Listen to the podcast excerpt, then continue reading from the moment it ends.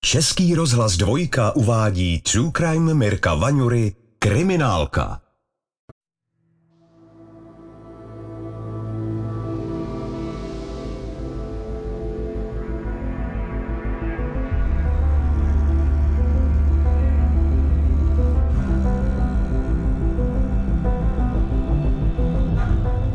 Je 10. srpen roku 2013 a houbaře v lese na Hodonínsku zaujme mladík, který odpočívá kousek od lesní cesty. Leží na zádech s rozpaženýma rukama i nohama a dívá se do korun stromů. Procházejícímu muži se ale zdá, že chlapec se vůbec nehýbe a na jeho příchod nereaguje. Když neodpoví ani na zavolání, přiblíží se s neblahým tušením až k němu. V tu chvíli spatří krev v mladíkově obličeji a strnulé oči. Policejní hlídka, kterou přivolá, muži o pár minut později potvrdí, že mladíkovu smrt nejspíš nemá na svědomí náhlá zdravotní indispozice, ale vrah. Protože okresní výjezd zjistil, že to je násilný trestný čin a že ten poškozený byl pravděpodobně zastřelen, takže to kvalifikovali jako vraždu a tím pádem tam byl krajský výjezd, který si to na místě převzal.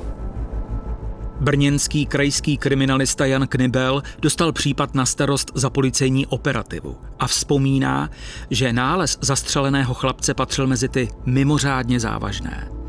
Od prvních okamžiků byl na místě i další brněnský operativec Pavel Filouš. V tom lese je hodně lesních cest, ten les je poměrně rozsáhlý a zrovna on byl v takovém místě, kde nejezdí moc lidí, spíš tam chodí houbaři. Prostě není to tam nějaká frekventovaná cesta. Bylo to na takové menší odbočce z té hlavní frekventované cesty lesní. Přicházíme po lesní cestě od zvěři zemřelému. Zemřelý leží na zádech. Blížil se večer a soudní lékař u lesní cesty pokračoval v detailní prohlídce těla.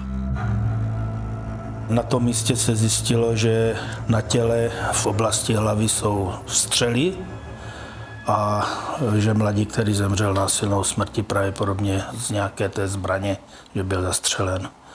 Přímo na tom těle nějaký stopy zápasu, že by s někým bojoval nebo prostě se nějakým způsobem bránil, tak eh, to tam nebyly. Když se ohledávalo to místo nálezu, tak eh, poblíž toho těla byl baťoch a po prohlídce věcí v tom baťohu se nalezl občanský průkaz. Bezprostředně se tak vyřešila pro policii zásadní skutečnost, kterou při každém nálezu neznámého mrtvého potřebují znát co nejdříve. Totožnost oběti. Když totiž kriminalisté porovnali mladíka na fotografii s podobou zastřeleného chlapce, bylo téměř jisté, že jde o tu samou osobu. Bylo důležité udělat časový snímek, kde se ten člověk pohyboval v poslední době a s kým se pohyboval.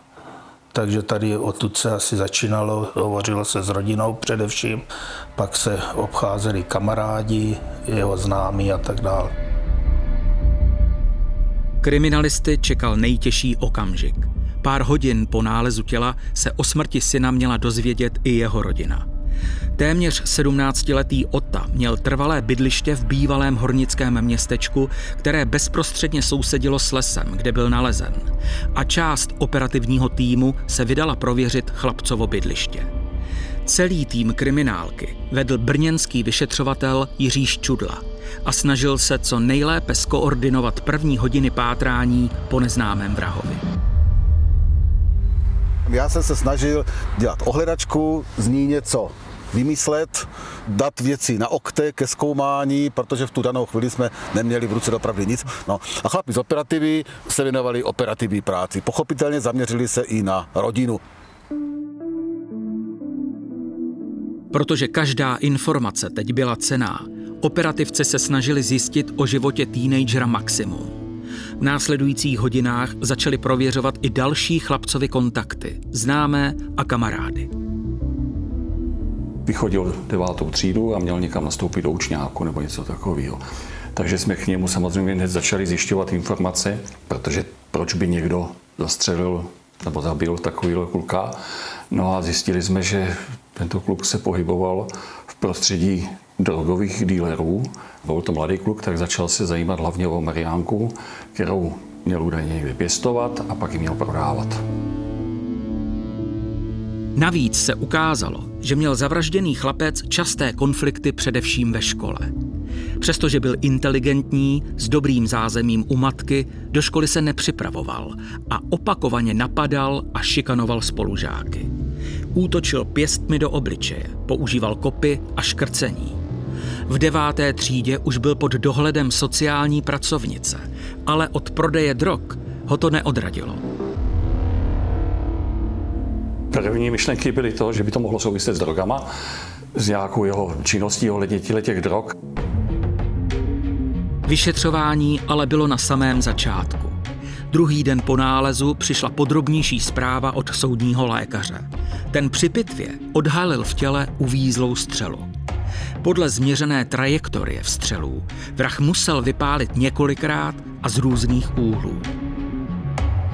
Střely do toho těla toho poškozeného šly jak ze zadu, tak ze předu a potom vlastně pachatel poškozeného střelil už ležícího, prakticky ho dorážel. Chlapec měl na těle celkem čtyři střelná poranění, která podle soudního lékaře vznikla mezi 15. hodinou odpolední a podvečerem. Při podrobném dodatečném ohledání místa nálezu se druhý den také potvrdilo, že nejspíš půjde i o místo činu. Kriminalističtí technici s detektorem kovů tu nalezli několik nábojnic a další střelu. Výjezdová skupina krajského ředitelství společně s balistikem oktem dnešního dne bylo od 14 hodin 15 minut prováděno do ohledání místa nálezu eh, zastřeleného v těchto místech, kde je zapíchnutá do země červená sonda s fáborkem, označuje místo, kde poškozený měl položenou hlavu.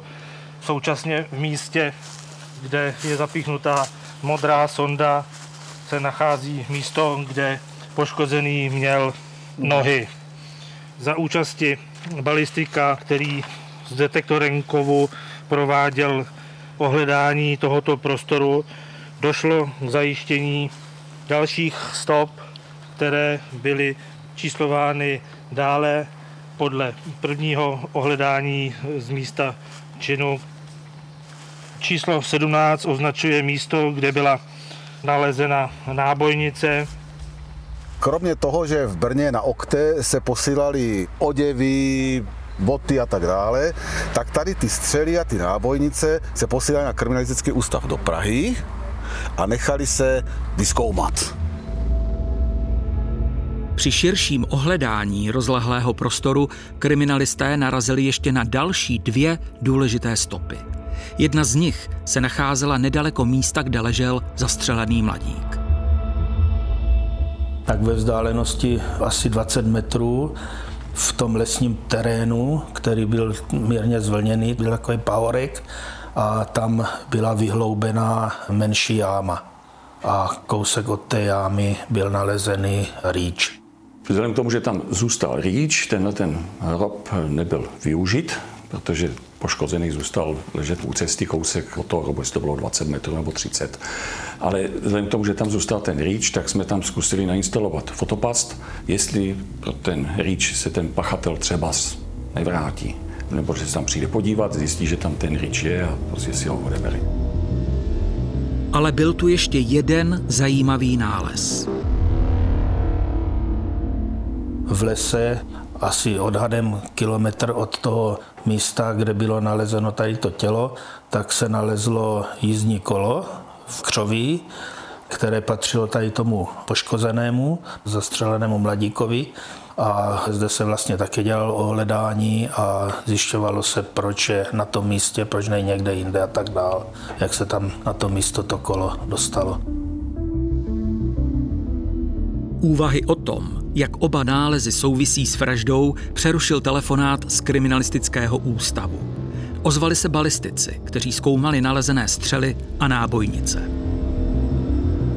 Přišla zpráva z kriminalistického ústavu, kde bylo zjištěno, jakým typem zbraně bylo stříleno. Takže my jsme vlastně během pár dní věděli, že se střílelo z margolíny, která se hodně používá jako sportovní zbraň na různých soutěže. V té první fázi jsme vytipovali držitele zbrojních průkazů v rámci Homoravského kraje a začali jsme prověřovat nejprve eh, osoby z toho bydliště toho mladíka a tam jsme začali prověřovat jednak jejich alibi, kde se zdržovali v té dané době a zajišťovali jsme jejich zbraně pro budoucí expertizu. Objížděli jsme to zhruba tak tři, čtyři dny, kdy jsme vyzvali dopředu, protože v našich evidencích toto je, kdo je vlastní který zbraně, takže jsme to objeli a všechny ty zbraně jsme stáhli a poslali na kriminalistický ústav. Pistoli, takzvanou malorážku, v obci vlastnili téměř dvě desítky lidí a všichni policii ochotně vydali.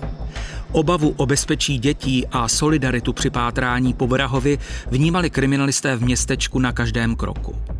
Atmosféra strachu se ale měla ještě vystupňovat. 19.8.2013 kolem 14-15 hodin nějaký člověk vložil do poštovní schránky matky, kde bydlel ten zavražděný, dopis, ve kterém jí anonymní pisatel sděluje, že lituje ztráty jejího syna, nicméně zároveň požaduje částku 300 tisíc korun. Dopis byl anonymní, pochopitelně, a byl výhružný. Bylo v něm psáno, pakliže se tak nestane, takže zemře další člen její rodiny.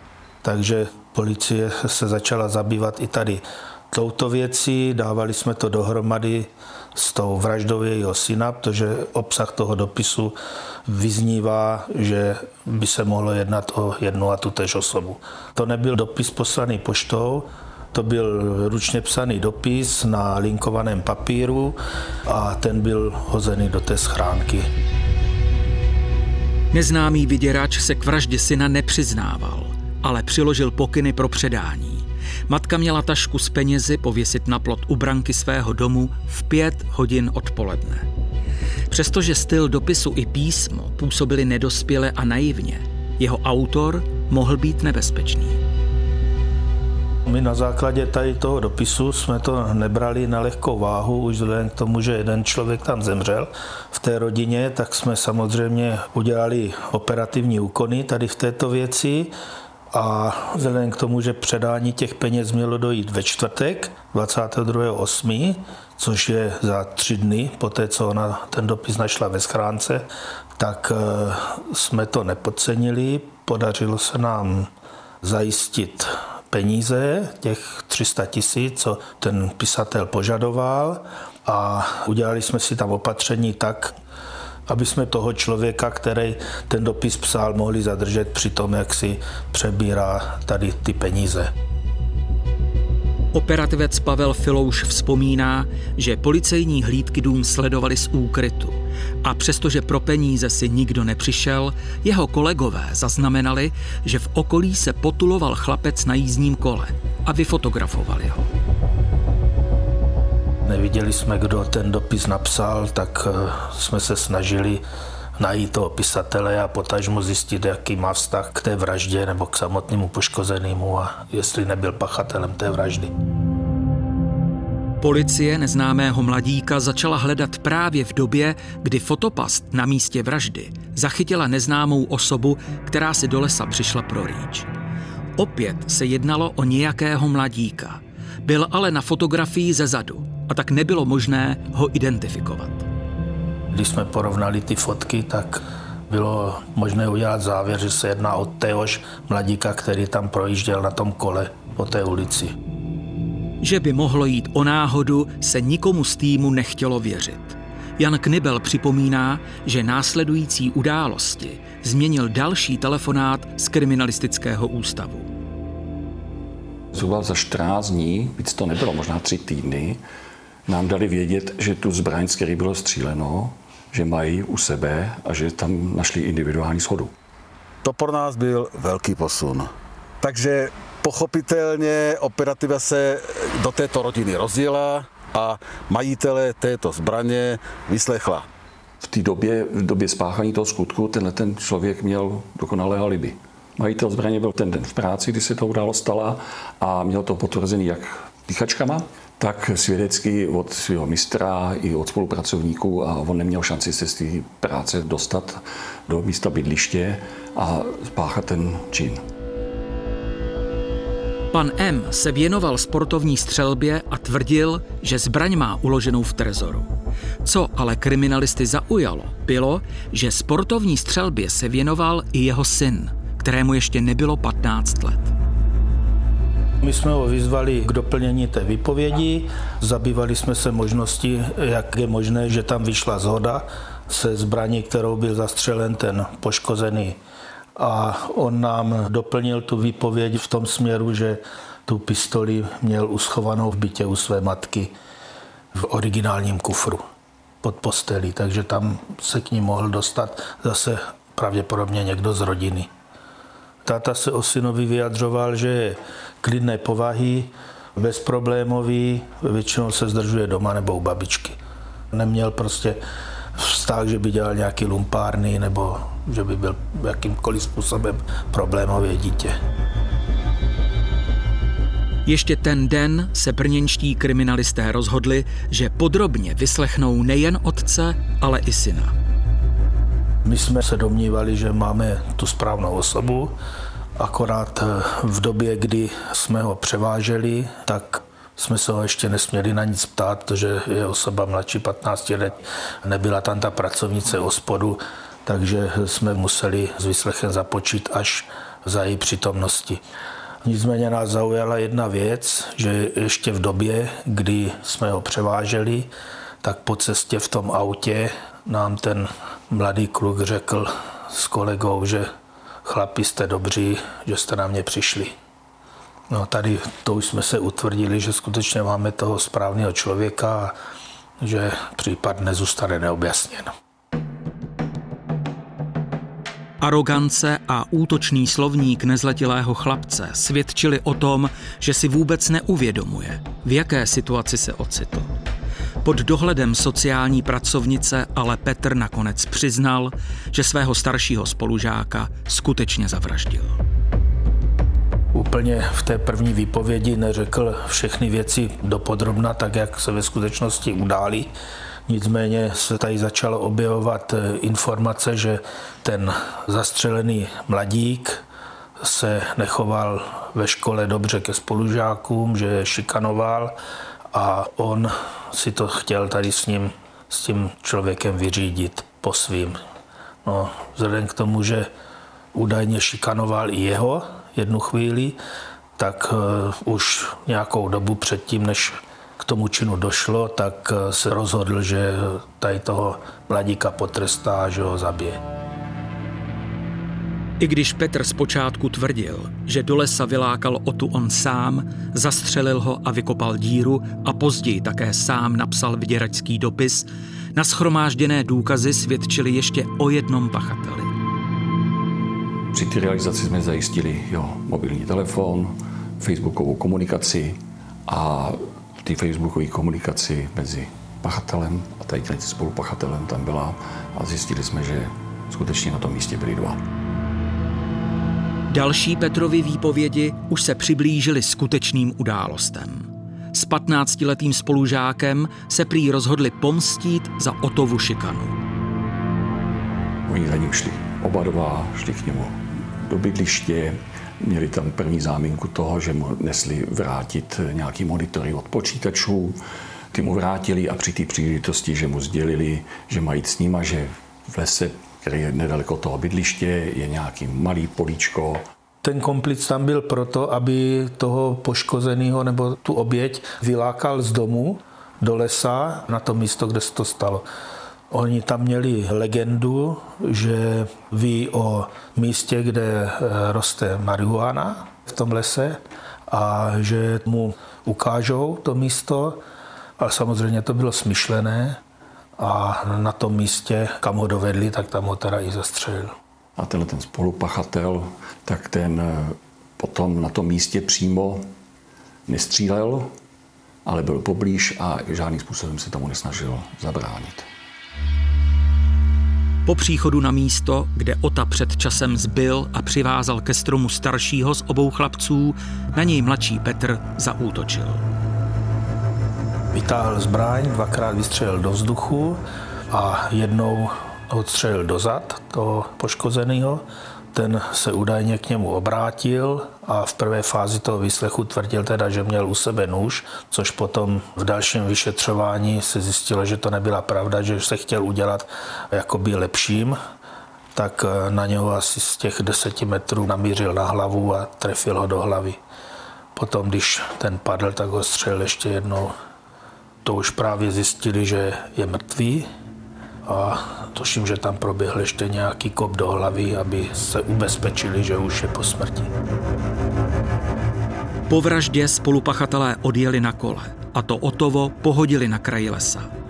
Sebevědomí a arogance, s jakou 14-letý chlapec u výslechu vystupoval a obhajoval svůj čin, šokovala i kriminalistu Jana Knibela. Mně to skutečně jak připadalo, že on je ten spravedlivý, který to vyřešil, ten problém. A že ho nikdo neřešil. On jako by tvrdil, škola to neřešila, rodiče to neřešili, všichni jsme to tady věděli, tak jsem já to vyřešil. Já jsem vlastně tu společnost zachránil. Tým Jiřího Ščudly musel dokončit spis, přestože soud neproběhl. Pachatelé byli totiž nezletilí. Zkoumání v oboru daktyloskopie prokazatelně identifikovalo otisky Petra na vyděračském dopisu. Vše, co se odehrálo, upřesňovala a dokládala i komunikace mladíků na sociálních sítích. Oba spolupachatelé skončili v nápravných ústavech. Vzhledem k tomu, že pachatel byl nezletilý, to znamená nebyl trestně odpovědný, tak zůstal v tom diagnostickém ústavu nějakou dobu, potom byl přemístěn jakým způsobem s náma mluvil, tak on ani toho činu v té chvíli ten nezletilý kluk vůbec nelitoval. On vystupoval tím způsobem, že vlastně udělal pro společnost dobro. On si neuvědomoval, dle svého věku asi, že vlastně někomu vzal život.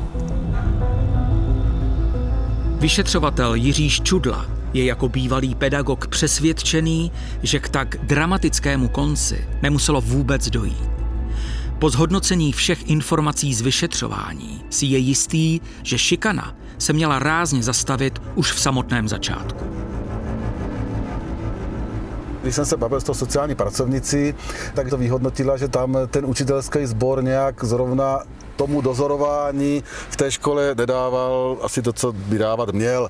Tak mě to z toho vyplynulo, jestliže já mám dozor na chodbě, ke které přilíhají nějaký záchody, no tak prostě to mám dozor, jsou tam, chodím tam, dívám se a nemůže se mě stát, že mě někdo bude kouřit nebo mě bude šikanovat někoho na záchodě. Aspoň tak si to myslím já. To si můžeme ukázat právě tady na tom případu, no. že ta šikana dojde až k tomu, že šikanovaný se tomu co šikanuje pomstí a že to může skončit i smrti.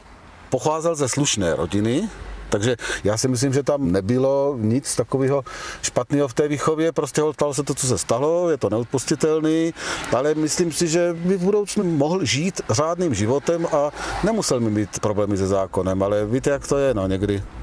Možná teď už předpokládám, že nějaká doba uběhla, že už si to uvědomuje, co vlastně udělal.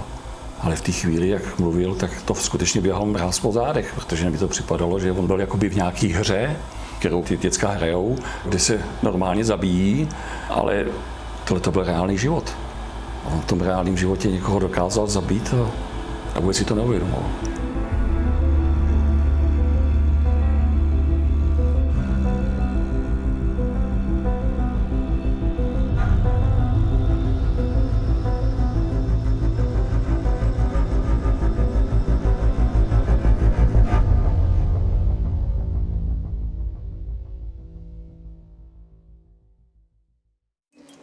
Jeho zmizení jste věděl? Jo, věděl. A taky dobře víte, že jste tady kvůli tomu. Český rozhlas Vltava uvádí podcastový seriál Mizení. Chováte se ke mně jako k podezřelýmu. Psychotriller Mizení poslouchejte na webu Vltavy v aplikaci Můj rozhlas a na dalších podcastových platformách.